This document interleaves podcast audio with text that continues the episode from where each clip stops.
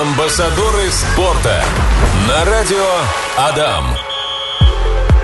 Да, друзья, всем еще раз большой привет. В столице Удмуртии самое начало четвертого у микрофона я, Маша Смирнова. Ну, а у меня сегодня в студии гость прекрасный, красивый, с обворожительным голосом и широкими плечами Сергей Большаков, а российский пловец, специализирующийся в плавании в бассейне и на открытой воде, участник Олимпийских игр 2012 в Лондоне, десятикратный чемпион России, призер чемпионатов мира и Европы и наш уроженец и живчанин а, уроженец нашего города. Сергей, здравствуйте.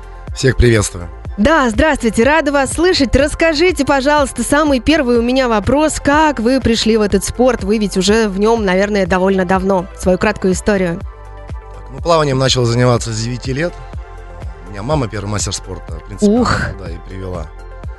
Вот. э, Затем занимался в классическом плавании. Угу. Вот. И когда подошел к кандидату в мастера спорта к уровню, понял, что нужно переходить к специализированному тренеру, потому что я был э, ярко выраженный стайер самого... А что это значит? На длинной дистанции. 800 и полтора километра в классическом плавании. То есть вам это э, легче удавалось и больше нравилось? Больше получалось. Почему? Ну, это моя предрасположенность. То есть вы такой, как это сказать, а, марафонец, да, получается? Так Больше есть. на длинные дистанции. Вот, и потом перешел в другую школу, в Аксион, а, к Солохину Александру Васильевичу, к Нургалиевой Елене Валерьевне. Вот, э, в этой школе были уже мастера спорта международного класса, вот, и так называемая кузница марафонского плавания. Там как-то зацепился, потом попал на юношескую Европу, отобрался на чемпионате России. Там стал серебряным призером в Милане, и так дальше и поплыл Ну в вы так открытой воде. Да, на открытой воде вы так легко об этом рассказываете. На самом деле, мне кажется, это было, ну, так, поэтапно, постепенно. Это был не быстрый, скажем, путь. Да, и об этом, наверное, мы чуть позже с вами поговорим. Да, друзья, именно сейчас проходит э, программа «Амбассадоры спорта» на радио Адам. И сегодня в гостях у нас Сергей Большаков, российский пловец, специализирующийся в плавании в бассейне и на открытой воде. Сергей, а вот как раз очень даже вопрос на поверхности, по-моему, в чем основные отличия а, в плавании на открытой воде и в плавании в бассейне? Расскажите, пожалуйста. Есть ряд кардинальных отличий. А, Первое, это, конечно, плавание на открытой воде, это контактный вид спорта.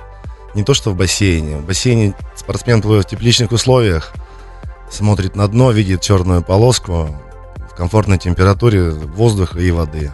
Плавание на открытой воде, конечно, все по-другому. С тобой плывут рядом с 90 здоровых мужиков, которые Ух. преодолевают э, определенную трассу. Отсутствие дна под ногами, мутная вода, э, холодная вода, теплая вода, диапазон от 16 градусов до, 20, э, до 32 а, с таким различием. А, Плюс э, ветер и все что угодно может быть, плюс медузы, э, плюс еще ряд проблем. А скажите, пожалуйста, вот медузы, окей, мне сразу в голову пришло какие-то другие рыбы, большие, маленькие, а потом вы назвали диапазон температур, это же, это же огромный размах на самом деле. Как, это, как к этому готовитесь вы? Ну, под определенный под- определенную температуру подбирается костюм. А, Бывают тонкие костюмы, бывают толстые костюмы. Если, допустим, температура от 16 до 22, по правилам соревнований обязательно нужно одеть неопреновый толстый костюм. Угу. Вот, если вода теплее, то можно тонкий костюм с тефлоновым покрытием. Но правила. костюм всегда должен быть для... Нет, не обязательно можно плыть в плавках, но это огромное различие, потому что земля и небо. Плыть в костюме и плыть просто в плавках. Он, он поднимает, защищает. Мгм. А скажите, а вот про морских обитателей все-таки есть э, в этом правда, в моих словах? Ну, самые вредители спортсменам на открытой воде, это, конечно, медузы. Еще когда проплывает группа, а, медуза переворачивается щупальцами вверх, и она, бывает, обжигает вначале щек, щеку, потом шею и так дальше. Даже через тонкий костюм, бывает, прожаливает. И люди выходят с довольно-таки опухшими лицами, особенно аллергичные. То есть они выходят не просто уставшие, не просто завоевавшие какие-то титулы, а еще и порой травмированные. Ну, конечно, если это море. Если пресный водоем, то, думаю, там проблем значительно меньше. Мгм. А, а очки вы надеваете под водой? Обязательно. Без Для того, далеко чтобы- не уплывешь. Без них далеко не уплывешь. Ну да. Хорошо. Э, э, Какую дистан... Какие дистанции преодолеваются на открытой воде? Вот вы действительно сказали, в бассейне это такие, ну, более-менее тепличные условия, да? А что касается открытой воды, какая самая большая дистанция может быть? Но у профессионалов на открытой воде на чемпионате мира есть э, дистанции значит, 5 километров, 10, 25. И эстафеты 4 по 1250. Два мужчин, две мужчины, две женщины. А что касается любителей, есть разные дистанции, что заблагорассудится, то и сделают Мгм. организаторы. Может быть 500 метров, километр. Самая популярная 1800 морская миля. Также 3, 5, 7,5. Самый популярный проплыв э, э, Босфор между Европой и Азией 6,5 километров. Там до 2,5 до 3 тысяч участников плывут в раз. Самый престижный среди любителей. Да, я читала и слышала об этом. А вот что касается такой огромной, как мне, как любителю, кажется, да, дистанции, м, там дается какой-то перерыв на отдых, а, там, а, не знаю, перекус, а, э, глот- глотнуть воды, еще что-то такое предполагается? Нет, все плывут вольным стилем, он же кроль. В любое время можно перевернуться на спину или на другой стиль. Как правило, с собой берут питание, под костюм засовывают специальные тюбики с гелем Как космонавты. ну, из этой серии. Ага. И э, в Да, любой, в любое момент... время можно перевернуться, попитаться и дальше Мгм. за, за работу. А вы, когда питаетесь, э, когда перекусываете, вы останавливаетесь или вы по-прежнему... Чем быстрее ты это сделаешь, тем лучше. А сколько это? 5 секунд? 10 секунд? Но у профессионалов там на дистанции стоят специальные плоты кормления. И у тебя стоит сервисмен, э, есть такая удочка специальная, там стоит стакан. И можно проплыть через него, можно в этот момент сделать ускорение. Ну, в общем, тактических моментов э, очень много. Да, друзья, вы свои вопросы можете отправлять Сергею Большакову, который находится сейчас у нас в студии. Это российский пловец, уроженец э, города Ижевска, участник э, Олимпийских игр 2012. А, да, не договорила, российский пловец, специализирующийся а, на плавании на открытой воде, но и в бассейне, конечно, тоже. Сергей, знаете, тут такой вопрос прилетел от слушательницы, от Катерины. Она пишет, привет, Адам. Сергей, ваши планы на будущее связаны ли э, с плаванием? И еще второй вопрос, какие нравятся девушки? Отвечайте. И на то, и на то. Да, интересный вопрос. Да, конечно, связано, накопил огромный опыт. э, Всю жизнь, думаю, буду с водой и в воде. Здорово, да. Тренирую, нем- практикую, сам до конца не закончил карьеру, все равно поддерживаю форму. Но что касается девочек, первоочередное, конечно, это не глупые, а критерии по внешности брюнетки с некарими глазами. Брюнетки с некарими глазами, друзья, э, девушки города Ижевска, все слышали. Хорошо. А вот э, такой еще вопрос у меня. Как происходит ориентирование на открытой воде? Как не сбиться с курса? Действительно, вы сказали, что в бассейне, да, э, это такие тепличные условия. Пловец всегда видит линию на дне. А что на открытой воде с этим? Самое главное, это, конечно, накопить опыт. Ну, а что касается деталей, а, обязательно нужно подобрать правильные очки. Обязательно нужно, ну, допустим, может быть яркое солнце и отражать и от воды, и ничего не увидишь. Допустим, если даже плыть на финише, и солнце будет прямо в глаза светить, ничего не увидишь. Обязательно нужно подобрать, допустим, темные очки. А Вот. И что касается ориентиров, конечно, затестировать трассу и моменты опыта, например, когда боковая волна, брать немножко с запасом, чтобы тебя не утащило внутрь трассы. Очень много деталей, так это все в двух словах не описать. Ну, то есть, получается, это такой некий внутренний компас ты настраиваешь. Это приходит с опытом. А, то есть, э, я так понимаю, что есть возможность протестировать трассу до того, как а, начались соревнования. И вот эти мелочи и много-много других, это все учитывается в ориентировании, правильно? Да, все верно.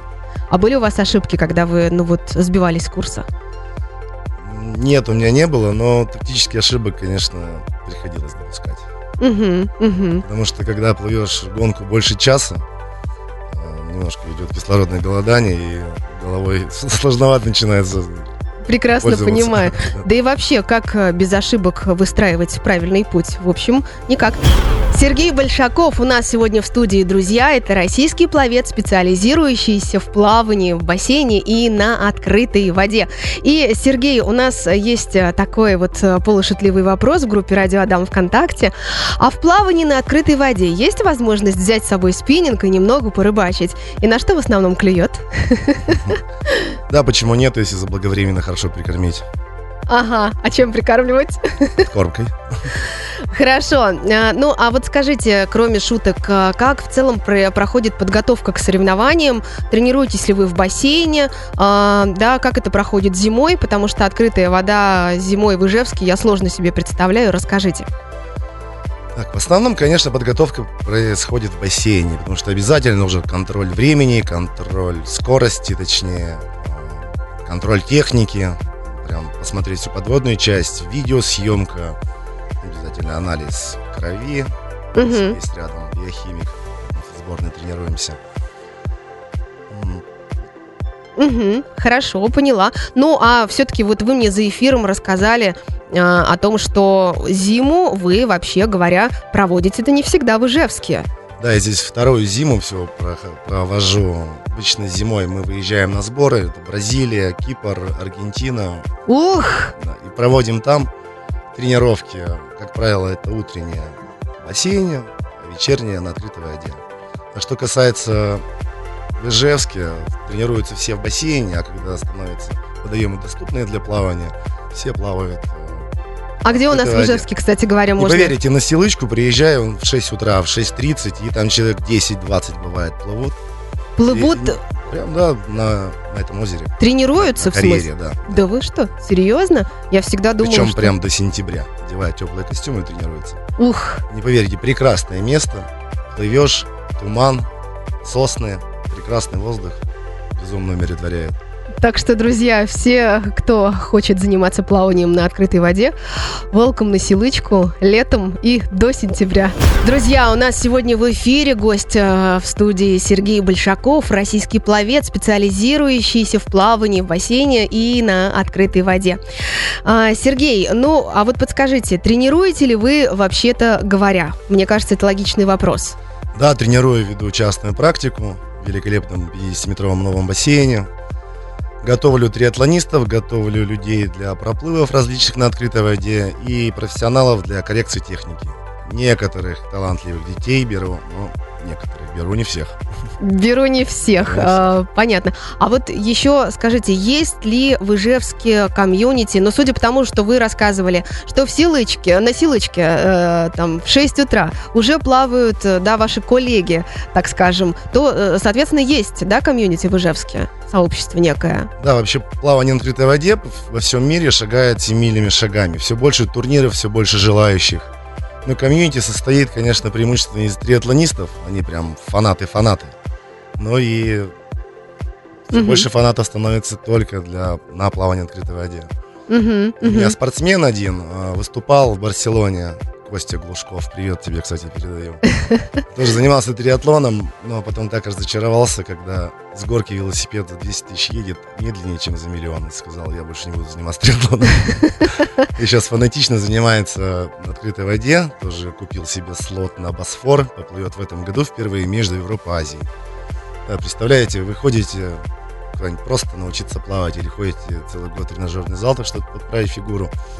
Сама цель размыта. А когда ты проплываешь между Европой и Азией, это, мне кажется, круто. Причем это сертификат, вот это достижение, это достижение.